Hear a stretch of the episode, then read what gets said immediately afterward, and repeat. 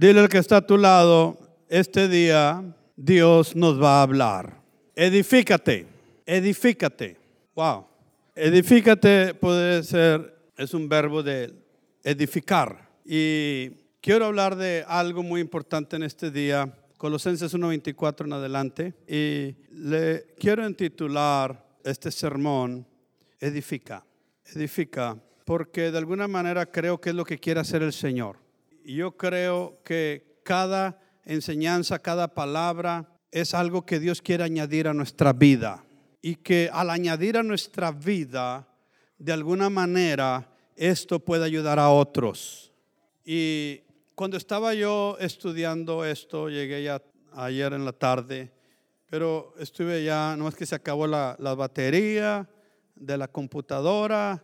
Y hermanos, ¿cómo hacen falta las Biblias de papel? Paz de Cristo. Y no me llevé mi Biblia de papel, me llevé en esta cosa, porque tengo mis Biblias y todo, pero no me llevé el cargador. Y se le acabó la batería y pues se acabó. Pero empecé a meditar, y dije, bueno Señor, háblame de lo que tú quieres hablarme. Y me vino una palabra, un pensamiento más bien, una oración, ladrillo a ladrillo, ladrillo a ladrillo.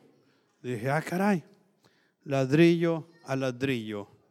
Y le dije, Señor, ¿de, qué se trata esto? Y me hizo acordar de un libro, un clásico que se escribió en los 80 por Charles Swindoll, que se llama Pásame otro ladrillo. En colegio los tomos ministeriales lo tomamos y bueno, y fue un libro muy impactante que es, vamos a decir, un panorama sobre el libro de Nehemías y, le intituló Pásame otro ladrillo. Y esta oración decía ladrillo a ladrillo. Yo te quiero decir algo para solamente usarlo como introducción y empezar ya en el sermón. Esa pared se puede mirar grande y es grande. Esta pared es grande y si miras que está construida de muchos ladrillos.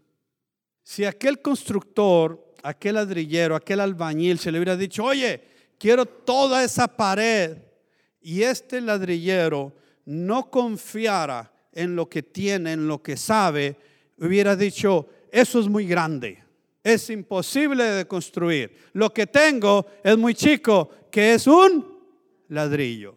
Pero como ese constructor, ese albañil, sabe lo que puede hacer con esos pequeños ladrillos, dice, yo puedo hacer esa pared. Y todo lo que tiene que hacer es empezar a poner un ladrillo enseguida de otro ladrillo, enseguida de otro ladrillo, y enseguida de otro pequeño ladrillo. Y esos pequeños ladrillos, al final de la obra, muestran una gigantesca obra. A esto le llamo, y de antemano le digo, apenas empecé esta semana en Twitter, pero ahora en la mañana le puse edificios grandes con o edificados con pequeños ladrillos. Puedes mirar una cosa muy grande y decir lo que tengo es muy pequeño. El ladrillero puede decir, esa es una gran pared. Pero él va a decir, con estos pequeños ladrillos puedo hacer esa gran pared. Y está de testigo esa pared, a la, esa a tu derecha, esa a mi izquierda. Mira esa pared y mira que es grande y se construyó con pequeños ladrillos. Este año 2020 es un año grande. Pero si no empiezas a valorar los pequeños ladrillos que tengas, se va a llegar diciembre 31 del 2020 y todavía nunca vas a tener una pared o una obra o una disciplina, una meta, un reto, un sueño, nada. Porque la gente se acostumbra a ver las cosas grandes en vez de mirar aunque sean las cosas pequeñas, pero que ya tiene. Y que con esas cosas pequeñas que tiene, puede hacer grandes cosas en Jesús. Y se pasa enero diciendo, no, yo no puedo, yo no sé. Se pasa febrero, yo no sé, yo no puedo. En marzo, yo no sé, yo no puedo, yo no puedo, yo no sé. En abril y viceversa, al revés y al derecho. Y estoy triste y estoy melancólico. Y llegó junio y julio, pues ah, también estoy triste y llorón. Y el agosto y, y diciembre. Y ya se te fue un año más de vida. Y yo te quiero decir que el tiempo no regresa. El tiempo se va. Si en esta mañana te levantaste, si no oraste, se te fue el tiempo. Se fue esta mañana. Jamás tú puedes volver a orar esta mañana. Esta mañana se fue.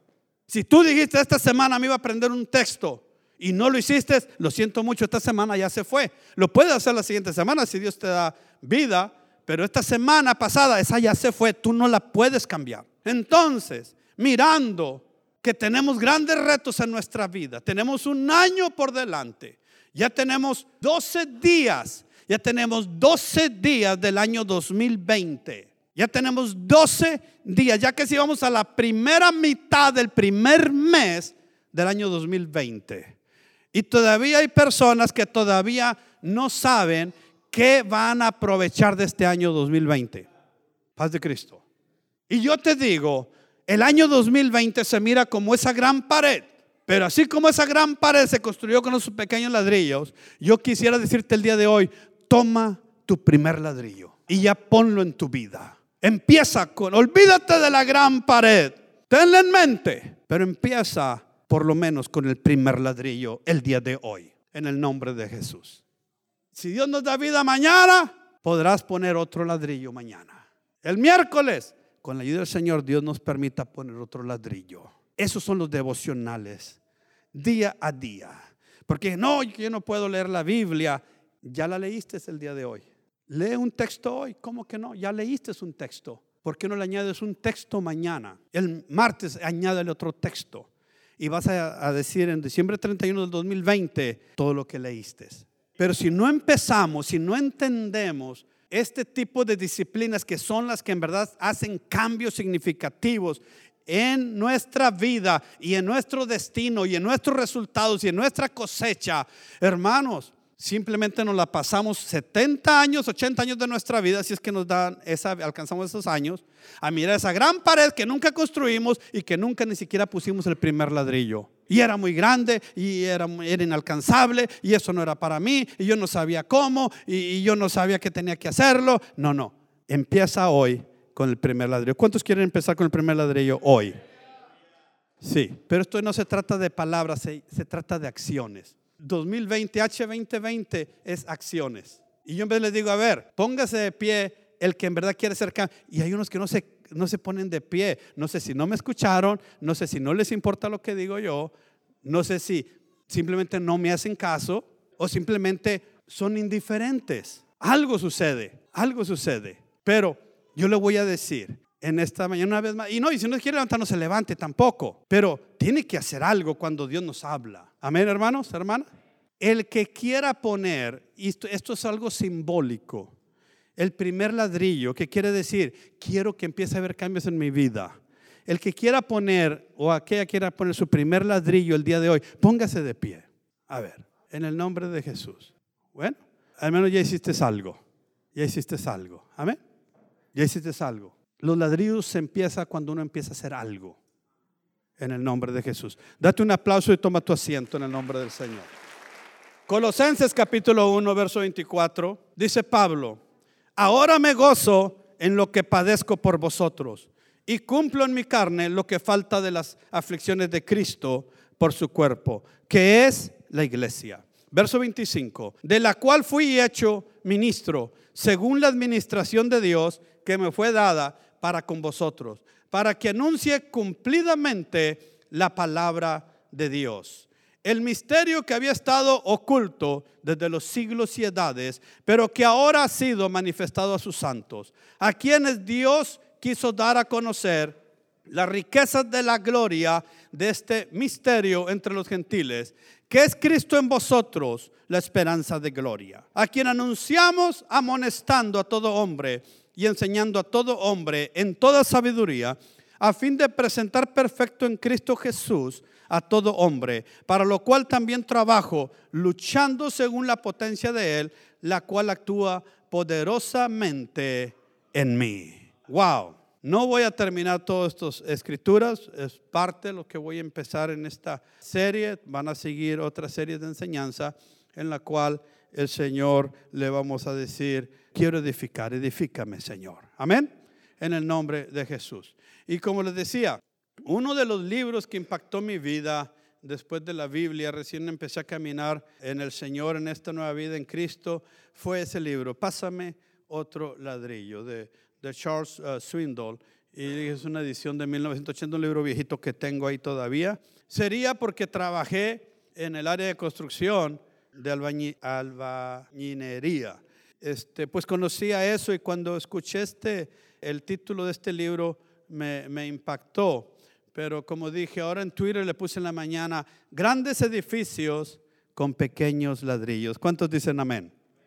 Dios quiere hacer cosas grandes aún con pequeños recursos que tú y yo podemos decir que tenemos, pero que en, las manos de Dios son grandes y poderosos. ¿Cuántos dicen amén?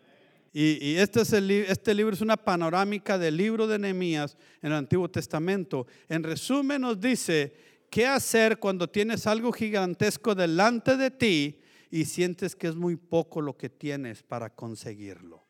Eso es lo que nos dice el libro. ¿Qué puedes hacer cuando tienes algo gigantesco delante de ti y sientes que es muy poco lo que tienes para conseguirlo. Te recomiendo que leas el libro de Nehemías, está precioso, lo puedes leer y volver a leer. Es un libro eh, histórico, narrativo, es poético, bueno, tiene varias artes eh, incluidos, pero es poderoso en lo que nos dice eh, este hombre y cómo Dios lo impactó a creer. ¿Alguien puede ser impactado a creer en esta mañana? cómo Dios nos impactó, lo impactó a creer. Y cuando alguien cree, hermano, uno cree a Dios, no, no está basado en lo que tienes o en lo que no tienes, sino en creer en aquel que te llamó, en aquel que se manifestó a ti. Y en eso de que se creer y manifestar es muy importante lo que voy a estar hablando el día de hoy. Pablo en Colosenses capítulo 1, verso 24 al 29 nos da una descripción de su liderazgo, de su misión, de su llamamiento. Y lo he quebrado en varios ah, puntos que quiero compartir. Son cuatro o cinco puntos que quiero hablar el día de hoy. El primero eh, está en el verso 25, pero déjeme leer desde el verso 24. Ahora me gozo en lo que padezco por vosotros y cumplo en mi carne lo que falta de las aflicciones de Cristo por su cuerpo que es la iglesia. Y dice el verso 25, de la cual, fue, de la cual fui hecho ministro según la administración de Dios que me, que me fue dada para con vosotros. Y esa es la primera parte en la que quiero empezar. Pablo dice, según la administración de Dios que me fue dada para con ustedes, con vosotros. Dios, dice Pablo, me ha dado algo que es para ustedes.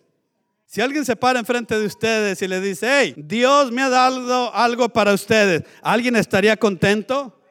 ¿Alguien estaría alegre? Eso es lo que es la palabra de Dios. Cada vez que un predicador del Evangelio de Jesús se para enfrente de la iglesia, enfrente de ustedes, es para decirles lo que Dios les ha concedido, lo que Dios les ha dado. Y Pablo en esta mañana nos está diciendo, ¿saben qué? El Señor, según su administración que me fue dada, es para ustedes. Entonces, lo que está diciendo Pablo es, miren, Dios me ha dado algo para ustedes y tengo que saber cómo administrarlo, cómo organizarlo, cómo distribuirlo, cómo hacer para que todos alcancen. Este es un principio de la administración. El término proviene del latín administrare, que quiere decir servir o administrare, que quiere decir manejar o gestionar. Así que se puede entender que la administración es una técnica que consiste en la planificación, la estrategia o organización del total de los recursos con los cuales cuenta un organismo con un objetivo. Siempre hay un plan de extraer el máximo de sus beneficios posibles. Por ejemplo, los jóvenes el año pasado dijeron, vamos a dar antes para el regreso de la escuela unos backpacks, unos utensilios escolares. Entonces ellos no solamente pusieron una caja ahí en el estacionamiento y pusieron anuncios, vengan y agarren lo que quieran. No, ¿Por qué? Porque unos iban a agarrar unas cosas, otros iban a agarrar otras cosas, unos de más, unos de menos, eh, unos iban a agarrar cosas que no necesitaban, otros iban a agarrar de más de lo que necesitaban, qué sé yo. Entonces lo que hicieron es que lo que tenían, los recursos que tenían, lo administraron. hicieron eh, en cada backpack, hicieron una lista y dijeron, tenemos tantas cosas de esto, tenemos tantas libretas, tenemos tantos bolígrafos, tenemos tantos lápices, qué sé yo, lo que ellos pusieron y lo organizaron y dijeron, en cada bolsa podemos poner esto y así se aseguraron de una manera sabia, administrativa, que todas las personas que recibieran esto pudieran sacar el mayor beneficio. Bueno, esto es el Evangelio de Jesús también. Esto es lo que hace un predicador. Esto es lo que hace un enseñador. Que cuando tú escuches esta palabra, le saques el mayor beneficio. Si tú crees que te están poniendo en una cruzada de ayuno y oración solamente para que eh, andes todo ah, ah, con dolor de cabeza, para que eh, tengas hambres, para que de alguna manera qué sé yo, de qué manera puedes tú interpretar lo que estamos haciendo, de muchas maneras en verdad. Pero la realidad es para que de alguna manera le saques beneficio a lo que viene después de esto. Viene una campaña de la palabra y necesitamos disciplinas para recibir lo que viene después. Es como si, me acuerdo yo, en las colonias cuando se iba el agua, se iba el agua allá en los países donde uno es, y tienes que tener aquellos recipientes que cuando hay agua tú puedas almacenarla. O sea, puedas sacarle provecho del día que hay agua para que después si llega o puede haber escasez, tú tengas lo que necesitas. Esto no es un sermón más. Esto no es una enseñanza, eso déjalo para el 2019 y que esa mentalidad ya se la haya llevado al 2019, por favor. Espero que en estos primeros 12 días de este año podamos ya decir, yo creo que cuando se me predica es para prepararme para algo que cuando se me enseña algo, es como que me están dando un recipiente, que tal vez ahorita no tengo lo que estoy queriendo, no tengo lo que necesito según yo, no tengo lo que ando buscando, lo que estoy pidiendo, pero si tengo el recipiente, entonces estoy casi seguro que cuando aquello venga, lo voy a poder recibir, lo voy a poder retener lo voy a poder aprovechar, lo voy a poder disfrutar, voy a tener aquello que puede recibir aquella bendición. Y esto es importante. Hermanos, la palabra de Dios no son cuentos, no son solamente historietas y narrativas. No, esto es que Dios nos prepara para lo que Dios nos quiere dar después. Y de alguna manera organizada, administrada, Dios de alguna manera nos va poniendo las pautas para que nosotros podamos de alguna manera recibir el mayor beneficio de sus bendiciones. Hay personas aquí que pasaron el 2019 y ni siquiera supieron lo que pasó el 2019 aquí. Y no lo digo para criticarlos, no, ¿qué saco con criticarlos? No, pero completamente desconectados. Había un culto de jóvenes y nunca trajeron sus jóvenes y ahora andan batallando con sus jóvenes. Había escuela de verano de niños y no traen a sus niños, a sus niñas. El día que estén grandes van a andar batallando, desconectados. Se van a sentar con un consejero, con alguien, porque somos muy fácil para andar en otros lugares. Dice, bueno, ¿y qué en su, en su iglesia no, no tienen campamento, no tienen retiro? No, oiga, y no hace nada. Está la vigilia de oración. Está la vigilia de oración. En el día no podemos porque trabajo. Pastor, usted sabe que trabajo. Bueno, pero la vigilia de oración es en la noche. Bueno, pero sabe que tengo que descansar. Pásate otra vez el 2020. Pero sabes qué? Dios está llamando a la iglesia a cosas grandes. Y yo creo que alguien va a creer en este lugar. Que alguien va a tomar beneficio, ventaja de las cosas. Ojalá es para todos esto. Pero esto del ayuno y oración, no creas que es para bajar de peso. Hay asuntos muy serios en los matrimonios, en los hogares, en las familias, y más serio se va a poner este asunto. El asunto no va para mejor, la Biblia no miente, el asunto va para peor. Entienda esto. Y necesitamos la palabra de Dios, necesitamos el Espíritu Santo, necesitamos hogares con el altar de Dios. ¿Quieres hacer caso? Gloria a Dios. No quieres hacer caso, es tu hogar, es tu familia. Esa responsabilidad Dios la puso en la parábola de las diez vírgenes. Dios la puso. Estaban esperando al esposo según las ceremonias hebreas y cinco de ellas se durmieron y no tenían aceite. ni fueron a comprar aceite, ni fueron a preparar aceite. No, no meditaron qué podía pasar si acaso se tardaba, qué, sé yo, según la, la fiesta. Cinco eran prudentes. Estas sí tenían aceite, agarraron más aceite y se prepararon con aceite. Y cuando vino, el esposo, miren que aquello, aquellas cinco no tenían. Y andaban pidiéndoles a las que tenían. Porque así andan. Los que no se preparan para la bendición, después andan pidiéndoles a los de la bendición. Pero ¿sabes qué? Tú no tienes por qué andar pidiéndole bendición a otro hermano bendecido. Dios tiene una bendición para ti. Dije, Dios tiene una bendición para ti. Pero toma tu responsabilidad. Toma tu compromiso. Es para ti también. Tú puedes ser feliz. Tú puedes tener paz en tu hogar. No tienes que estar deseando, ay, como los hijos de aquel. No, Dios te da paz en tus hijos también. No, mira como aquel matrimonio. No, Dios también te da tu matrimonio si es que estás casado con la felicidad que Dios da. Pero esto no es casualidad. Tienes que hacer algo en el nombre del Señor. Entonces se administra se administra. Nos guste esto, no. Esto en veces no es muy apelativo a andar brincando y saltando. Pero yo quiero decirte, yo prefiero que tenga la sabiduría de Dios, el conocimiento de Dios, que sepas que Dios te ha concedido en vez de andar solamente brincando y saltando y lleno de problemas. En el nombre del Señor. Así que estas palabras son tal vez muy frías, administrativas, pero Pablo las usó. Pablo dijo, que conforme Dios le había dado la capacidad de administrar, él quería hablar a la iglesia aquellas cosas de tal manera en que todos alcanzaran. Que todas alcanzaran. ¿Cuántos dicen gloria a Dios? ¿Cuántos se alegran de que Dios pone a sus líderes de tal manera que quiere que todos sean bendecidos? Esto no es solamente para los que diezman más o diezman menos o de los que sí. No, esto es para todos si tú quieres. ¿Cuántos pueden decir yo quiero esta bendición? ¿Cuántos pueden decir yo quiero esta bendición? En el nombre de Jesús. Y Pablo entendía eso, que su trabajo era administrar lo que Dios le ha dado, lo había dado para la iglesia. Pablo tomaba esto muy en serio. ¿Cuántos dicen amén?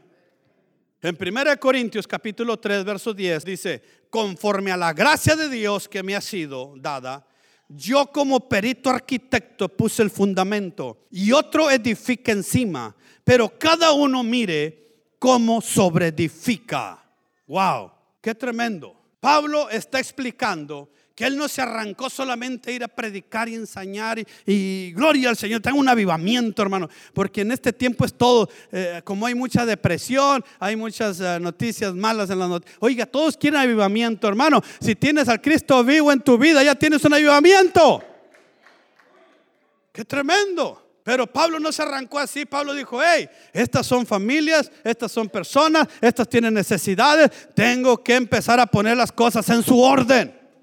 Y primero puso el fundamento y luego puso lo que se tenía que edificar y luego de aquí, cada quien va a sobreedificar conforme Dios lo ayude. Pero todo en su orden, todo en su lugar. Hermano, si usted piensa aquí que aquí estamos y que predicamos lo que se nos ocurre y que enseñamos, no, hermano, yo tengo un propósito aquí y no es mío, Dios me lo ha dado.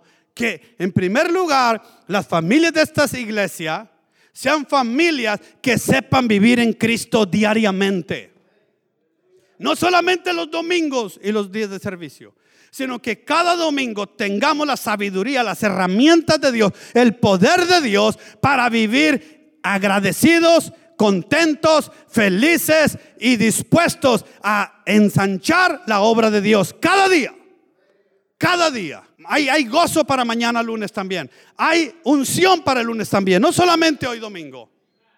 En el nombre del Señor. Que podamos levantar la generación que nuestros hijos, nuestros hijos no son hermanos para las cárceles, no son para las pandillas, no son para las organizaciones ateas. Ponte a pensar tú que no oras en tu casa, tú que no tienes un devocional diario, ¿qué va a hacer tu hijo? ¿A quién le va a orar? Si tú batallas para creer, ¿Qué va a creer tu hijo? ¿En quién va a creer? Hermanos, si tuviéramos esta conciencia, cada día vendríamos no cada servicio mm, dos veces a la semana, cada día estuviéramos en este altar diciendo, Señor, ayúdame, porque mis hijos y mis hijas necesitan tu unción, necesitan tu presencia, necesitan tu poder, necesitan conocerte, porque si yo estoy batallando ahorita, en 10, 15 años que se va a poner más difícil, ¿en qué van a creer ellos? No, nomás estamos esperando que lleguen a colegio, agarran su... Ay, mira, qué, qué inteligente, qué, pero sin nada de fe sin conocer a Dios. Oh, pero ya se graduó, mi hijo ya tiene un trabajo. ¿Y de Dios qué? ¿Y cuando pierde ese trabajo qué? Y cuando esa muchachita, ese muchachito tenga que decidir en aquellas cosas de la vida, ¿de qué le va a seguir su título? Entonces necesito formar una congregación con familias que tienen un fundamento bíblico. Y estoy batallando. No, no, no, no es fácil, no es fácil. El que no anda cansado quiere descansar. El que no quiere descansar quiere trabajar.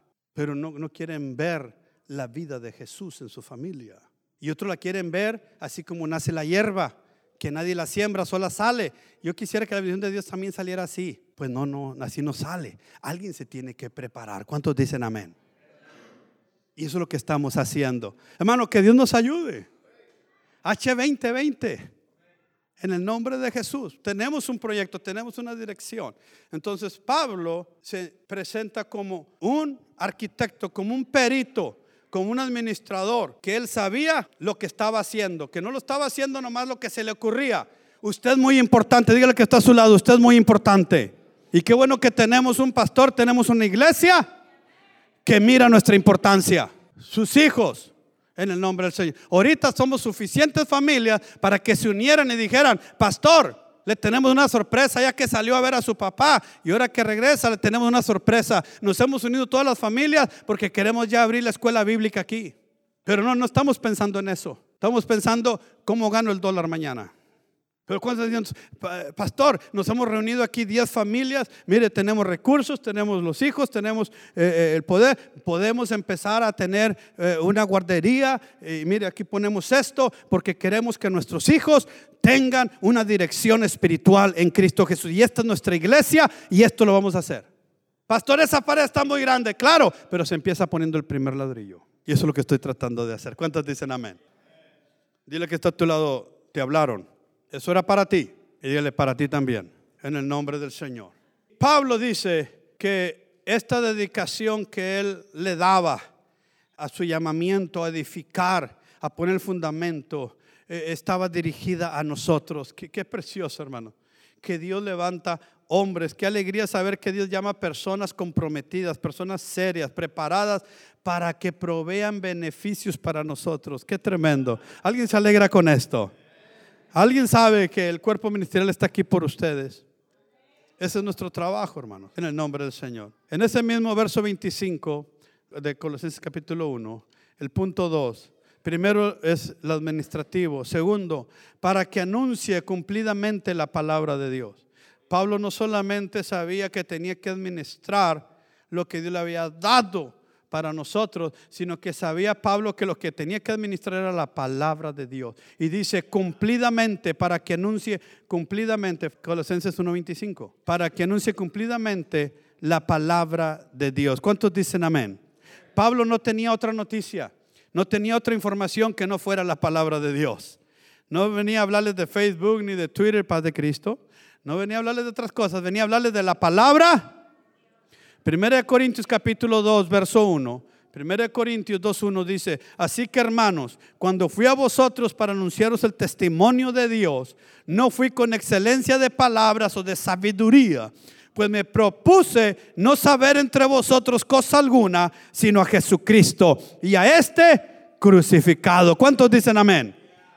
Pablo está diciendo la importancia de anunciar la palabra de Dios, el poder de la predicación de la palabra de Dios. Ya no regañe, ya no insulte, ya no ofenda, ya no hable su preocupación, ya no hable su frustración, mejor hable la palabra de Dios. Dije, mejor hable la palabra de Dios. Abre el Nuevo Testamento, saque una promesa, saque una declaración, saque un cumplimiento y déla, declárela en el nombre poderoso de Jesús. ¿Cuántos dicen amén? Y va a ver que las cosas van a empezar a transformarse. Pablo dijo, es la primera vez que llegó a los Corintios la sangre de Jesús. Esta es una metrópoli. Es muy floreciente, es muy mercantil. Hay gente de todo. Oh, voy a hablar de la filosofía de los griegos. Tiene que aprender algo. Que Sócrates, Aristóteles, todos esos hermanos, todos los grandes filósofos eh, seculares, ellos vivieron 250 a 300 años antes de Cristo, por favor. Si sabía usted eso.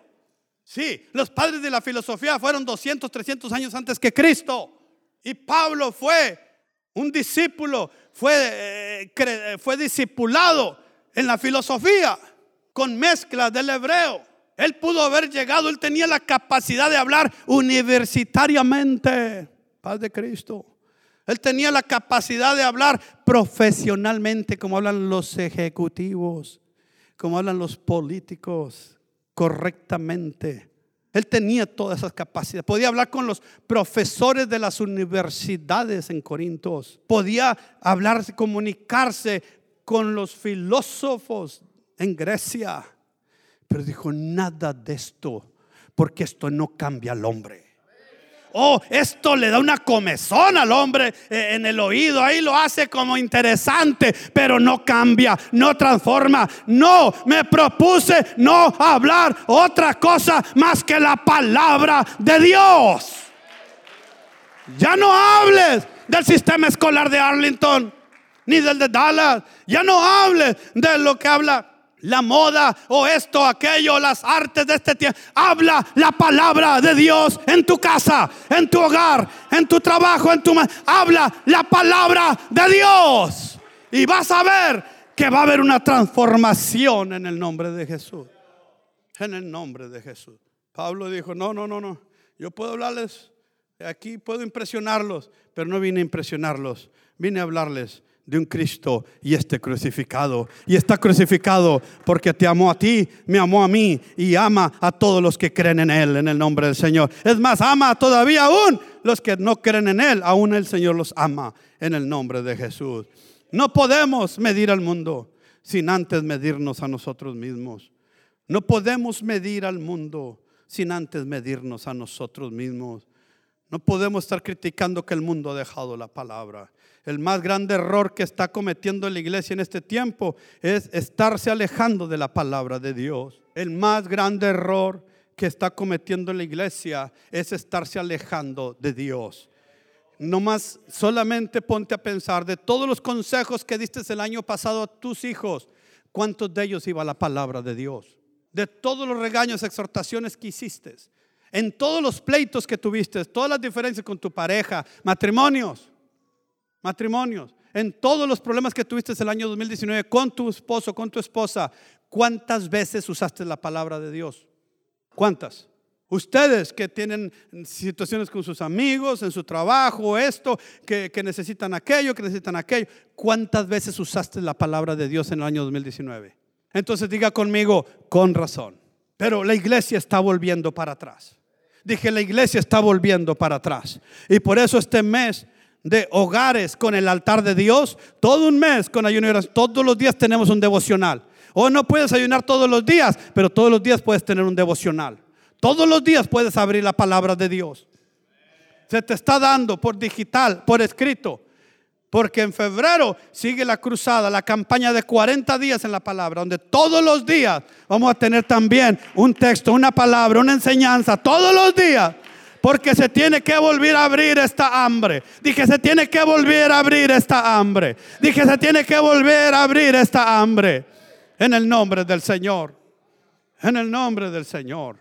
Si no, no vamos a poder. No quiero meterme en situaciones específicas, pero recuerdo yo que, que cuando yo recién convertido se decía que la oración, que la palabra era como el oxígeno para el ser humano que la palabra, la oración para el cristiano era como el oxígeno para el ser humano.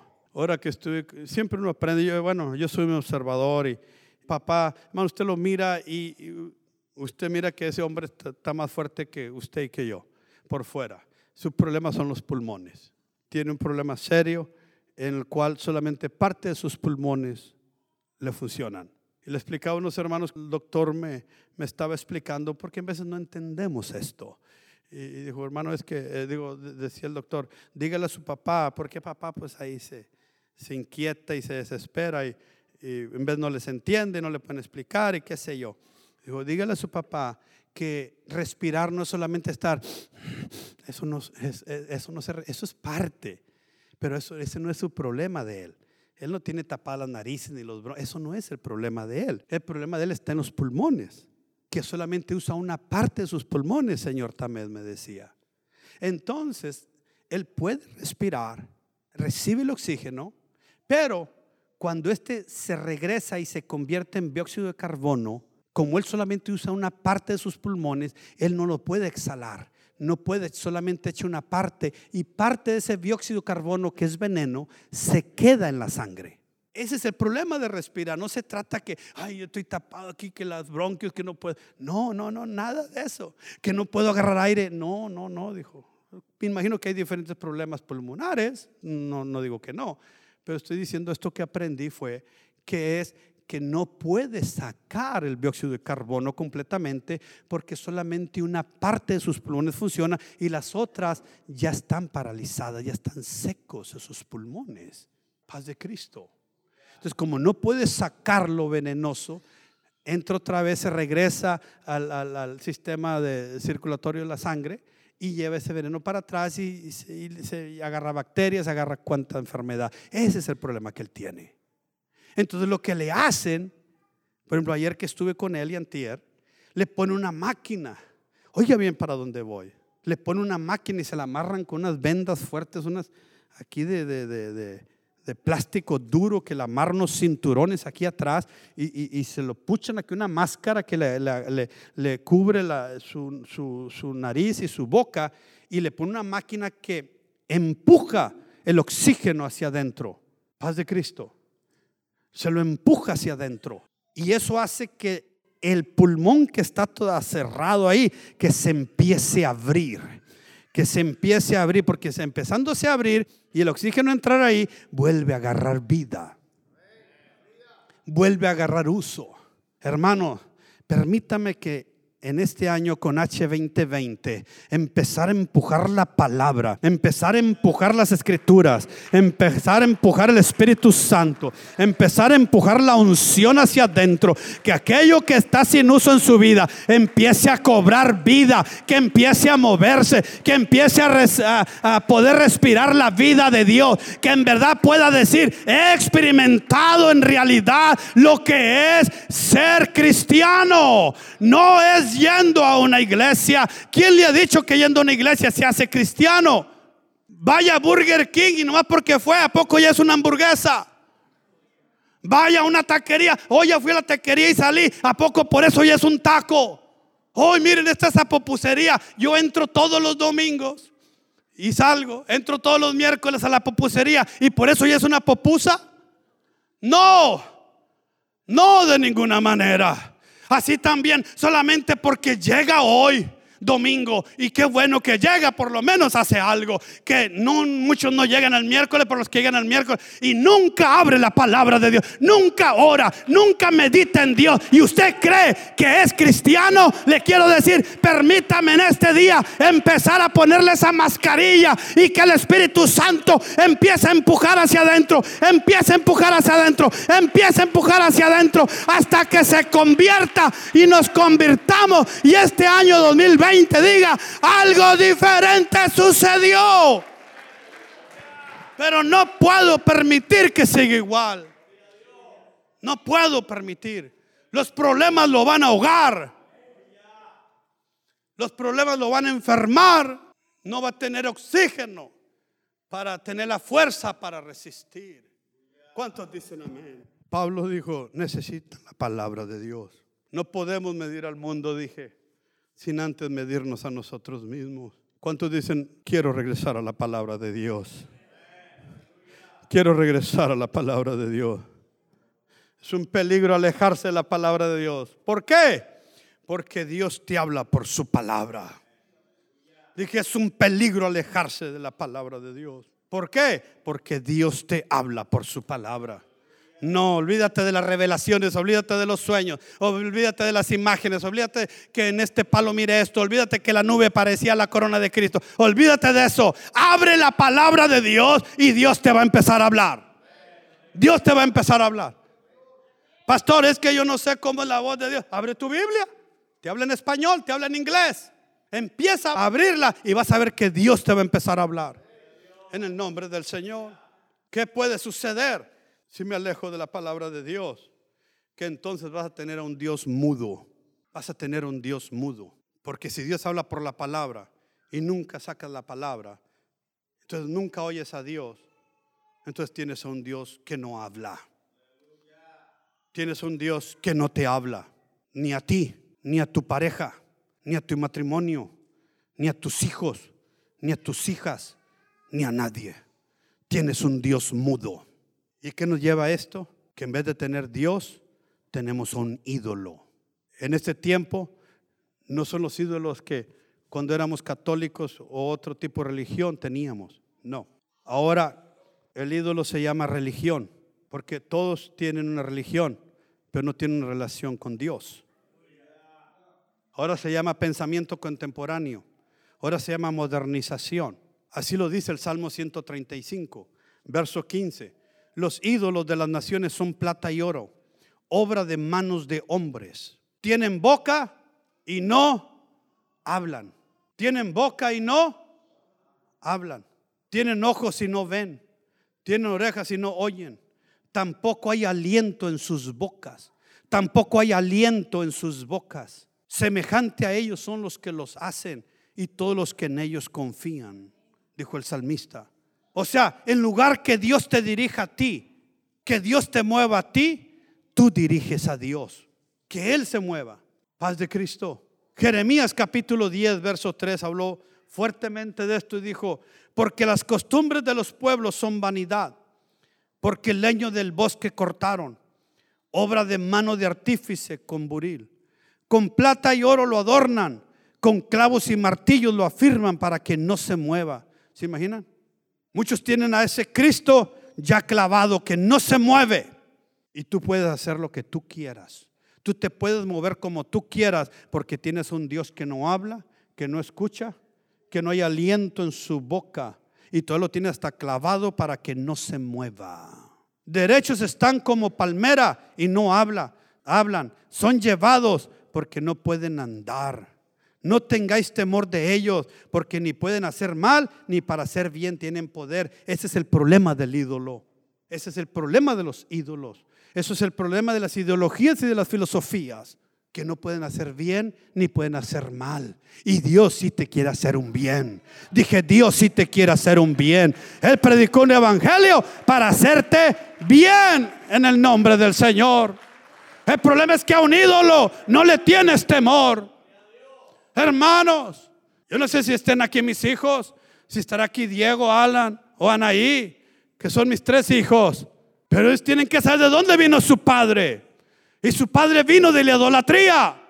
Y no tenía temor a esas imágenes. Oh, cuando iba y me presentaba, tenía respeto según para que no me fueran a correr de ahí pero no tenía ningún temor. Nada más salía de esos lugares y salía peor que como había entrado. No había temor, no había respeto, porque yo sabía que el que trabajaba las artesanías al otro lado del barrio, ese los había hecho y era más borracho que yo.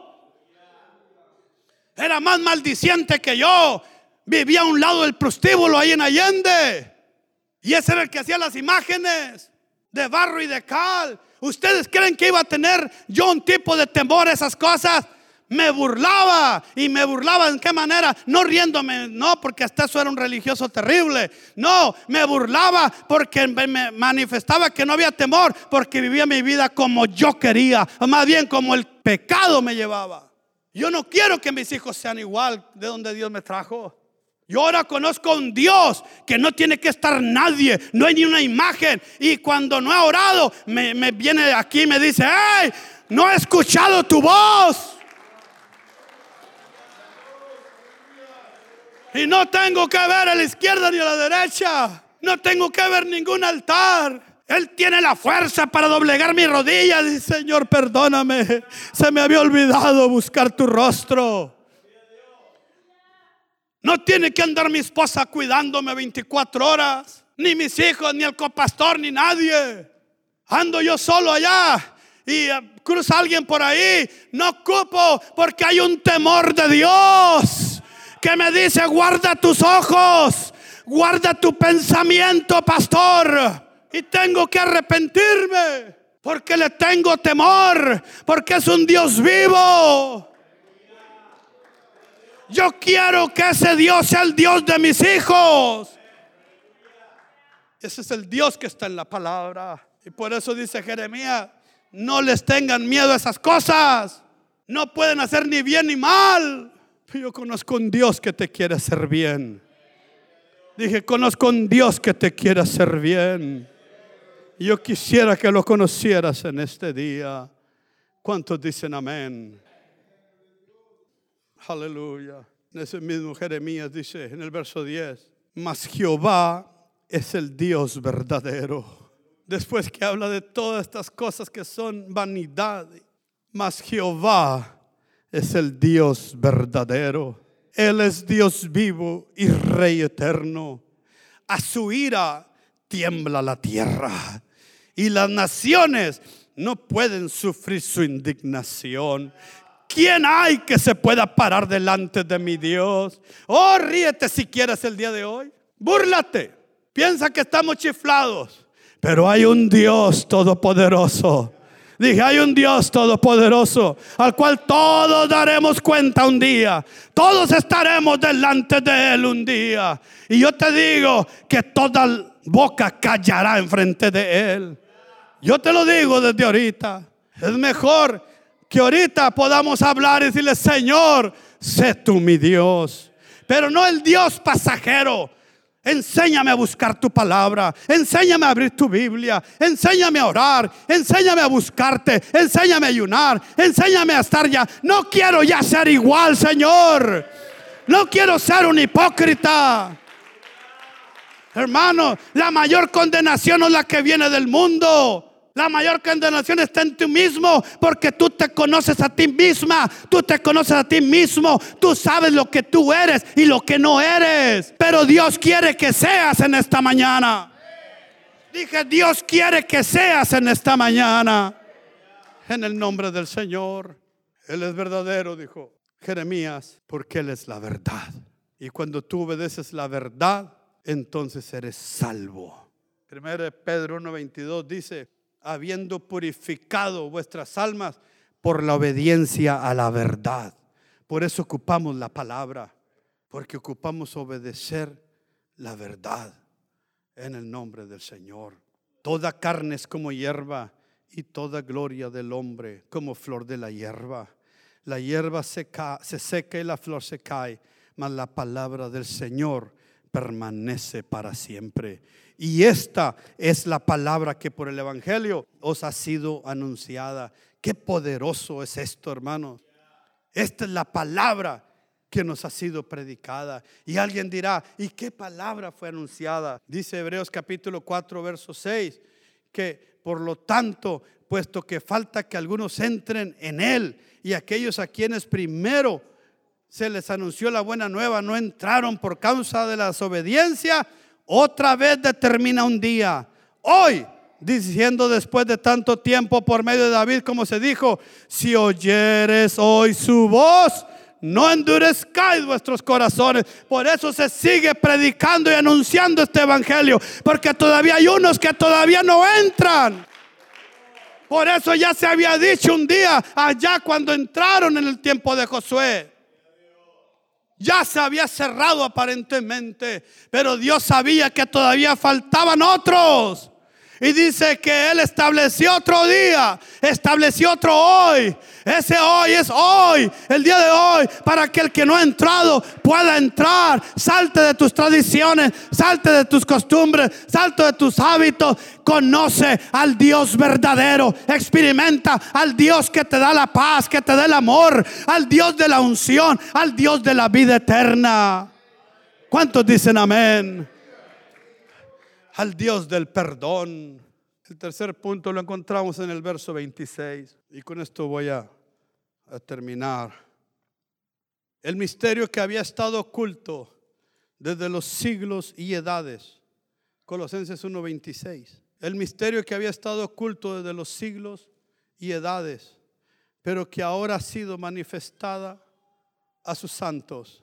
Misterio del griego musterión, que quiere decir oculto, que no se puede ver. ¿Cómo batallamos con estas cosas? Y no entendemos que hay muchos misterios que Dios nos ha revelado. Hermanos, los laboratorios médicos no podrían desarrollar su función ni su trabajo si no tuvieran unos aparatos que se llaman microscopios. Es un instrumento óptico para ampliar la imagen de objetos, de seres microscópicos, como dije, que a simple vista no pudiéramos nosotros ver. Pero estos microscopios tienen un juego de lentes que permiten que el aumento o que el tamaño aumente, perdón. Y así se puede mirar aquello. Hay microorganismos tan diminutos que nuestros ojos naturales no pueden ver. Y eso todo lo creemos. Y por eso en estas épocas de gripa, de resfriados, piden a toda la gente que se iba a estornudar o algo. Yo cuando ando así, por eso, ¿por qué el pastor no viene? ¿Por qué no ora por mí? Pues porque ando aquí tosiendo y todo, por eso. Y porque yo no lo veo, usted no lo ve tampoco, pero al toser yo, al estornudar, salen muchos microorganismos. Entonces, si yo ando tocando a todos ahí, poniendo la mano en la frente, se imagina lo que ando haciendo. Entonces, por eso no lo hago. Dejo que los ministros los ministren a ustedes. Así que no tenemos problemas en creer en la existencia de estos microorganismos. ¿Cuántos dicen amén? No los vemos, pero sabemos que están ahí. Pero ¿cómo batallamos para ver el reino invisible de Dios? Que aquí está y muchos no lo creen. Creemos en los microbios que no vemos y en el reino de Dios que se ha manifestado porque nos ha salvado, nos ha dado buenas nuevas, nos ha perdonado, nos ha ayudado, hermano, nos ha hecho milagros, se ha manifestado en muchas maneras y no lo creemos. Pero este año lo vamos a creer. Dile que está sola, en este año lo vamos a creer en el nombre de Jesús. los microorganismos son tan diminutos que nuestros ojos naturales no pueden ver. De la misma manera las escrituras nos hablan de todo un mundo que está aquí. Aquí está, aquí está, aquí está, aquí está ese mundo. Aquí está ese mundo, aquí está ese mundo. Hace rato dijo el copastor, agarren sus teléfonos, a ver, agarren su teléfono, agarren su teléfono. Nadie los va a criticar, nadie, tampoco se los va a pedir prestados tampoco. Grab your phone, please. Mire qué poquitos traen teléfonos, no todos traen, qué bueno. Quiere decir que, que están bien concentrados. Y levántalo, levanta tu teléfono. ¿Cuántos creen que si ustedes le presionan a ese teléfono, how many of you believe if you dial any number on your phone? ¿Cuántos creen que si marcan un número ahí, ese teléfono va a agarrar señal. How many you think or believe that if you click or dial any number, that phone will grab any call or make any call? Why? ¿Por qué? Porque aunque no miramos la señal, estamos llenos aquí de la señal. Y dile que está a tu lado, ¿lo crees? Pero ¿cuántos creen también que aquí está la señal de Dios? Pero no podemos levantar el teléfono. No podemos levantar el teléfono. Ese es otro tipo de aparato el que ocupas. Para los microbios se ocupa el microscopio para mirarlos. Para las señales, el teléfono. Pero para la señal de Dios se ocupa la fe. Dije, se ocupa la fe. Y aquí mismo, sobre ustedes, puede estar unas bendiciones tremendas, jóvenes hermanos que están allá. Bendiciones de sanidad, bendiciones de prosperidad, bendiciones de sabiduría, oportunidad, igual acá, hermanos. Bendiciones para tu familia. Puede estar ahí, ahí está rondando la respuesta a tu oración que has estado teniendo. Ahí, ahí puede estar esa bendición, esa paz, esa victoria. Ahí, ahí está, ahí está. Pero así como sin el teléfono no puedes agarrar esa señal, sin fe no puedes agarrar esa señal de Dios. Por eso estamos tratando de regresar a la palabra. Estamos tratando de regresar a la palabra en el nombre del Señor. Porque Dios nos va a llevar algo poderosísimo. Yo lo siento en mi espíritu. Yo siento que alguien está creyendo, alguien, alguien está creyendo lo que estoy diciendo. Alguien está diciendo, wow, this is very simple, but I had to hear it. Esto es muy simple, pero lo tenía que escuchar. Lo tenía que escuchar. Ya, las cosas de Dios no son difíciles, pero alguien las tiene que hacer. Entonces hay un mundo invisible, pero tan real como el que podemos ver. Y Dios lo revela. Dios lo manifiesta. Necesito que entiendan esto. Y con esto voy a, este último punto voy a terminar. Amén. Diga al que está a tu lado, no te distraigas. This is very important. Don't get distracted. Es muy importante. Porque si tú no oyes a Dios, porque nunca oyes su palabra, mira su palabra, y tampoco miras a Dios, porque nunca tienes la fe para conectarte a Dios, hermano, que este día sea el primer día. Porque aquí está Dios. Aquí puede suceder. Ahora mismo. Pastor, pero tengo 20 años y hoy mismo. Right now. Ahorita. Ahorita. Ahorita mismo se pueden abrir los cielos y tú mirar lo que nunca has visto en tu vida. Con esa seguridad te lo digo. Con esa seguridad te lo digo. Yo no estoy hablando de tonterías. No te estoy hablando de lo que yo he visto. Pero no se trata que yo lo vea. Se trata que todos lo veamos en el nombre del Señor. Y entonces vamos a empezar una revolución H2020. Esto no se trata que vaya un pastor alocado revolucionado por lo que vio. Esto se trata que vaya una iglesia alocada revolucionada por lo que hemos visto, por lo que testificamos, por lo que experimentamos, lo que, por lo que compartimos, por lo que hemos visto, dijo Juan. ¿Cuántos lo quieren ver? Pastor, no andamos por vista, andamos por fe. Es cierto, no andamos por esta vista, andamos por la fe que nos da otra vista para ver lo que Dios nos ha concedido. Así que, de tal manera que Dios las manifiesta para que los que son de fe puedan verlas y hablar de ellas, porque están en su palabra, ya están en su palabra. Solamente Dios las manifiesta a los que son de fe. Esto es una alegría y gozo que todo cristiano debe experimentar. Es un gozo inexplicable. Hermanos, se puede explicar la palabra de Dios que Él revela. Pero el gozo de aquel que recibió la revelación, eso no se puede explicar. Entiéndame eso. Yo le puedo explicar la palabra que Dios me dio, pero yo no le puedo explicar el gozo que yo siento cuando Dios me lo muestra, cuando Dios se manifiesta, cuando Dios, y eso también usted lo puede experimentar. Lucas capítulo 10, verso 21. Concéntrate, escucha esto. En aquella misma hora Jesús se regocijó en el Espíritu y dijo, yo te alabo, oh Padre, Señor del cielo y de la tierra, Señor del cielo y de la tierra, porque escondiste estas cosas de los sabios y entendidos y las has revelado a los niños. Sí, Padre, porque así te agradó. Todas las cosas me fueron entregadas por mi Padre. Todas las cosas me fueron entregadas por mi Padre. Y nadie conoce quién es el Hijo sino el Padre. Ni quién es el Padre sino el Hijo. Y aquel a quien el Hijo lo quiera revelar. Dígale a alguien a su lado, necesito esta revelación. Y volviéndose a los discípulos, verso 23, importante. Y volviéndose a los discípulos les dijo aparte bienaventurados, wow, bienaventurados, felices, alegres los ojos que ven lo que vosotros veis. Verso 24, oiga bien lo que dijo Jesús. Porque os digo que muchos profetas y reyes desearon ver lo que vosotros veis y no lo vieron. Y oír lo que oís y no lo oyeron. Digo, qué poderosa declaración. Dije, Qué poderosa declaración.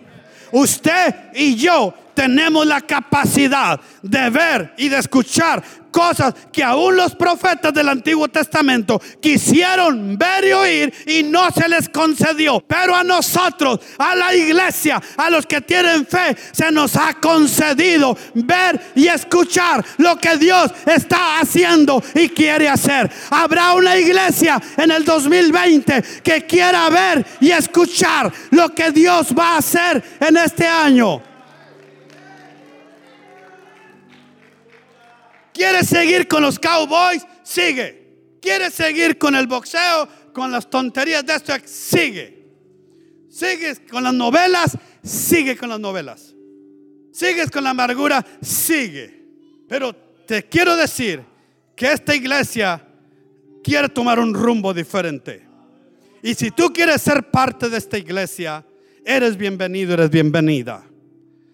Paz de Cristo. Pero no quiero que vengas igual, porque vamos a empezar a ver lo que Dios va a empezar a manifestar. Lo que Dios va. Aquí hay matrimonios que necesitan ver una respuesta y se la pasan en novelas, en trabajos, en tantas otras cosas. Y Dios dice, aquí tengo tu respuesta. Voltea tus ojos, criatura, aquí tengo tu respuesta. Aquí está lo que Dios quiere mostrarte. Aquí está lo que debes de escuchar de Dios. Qué poderosa declaración. Que ni aun los profetas pudieron ver aquello que Dios quiere revelarte para tu vida. El libro de Daniel, en el capítulo 2, nos dice que Nabucodonosor tuvo un sueño, que aunque se le olvidó, lo dejó turbado.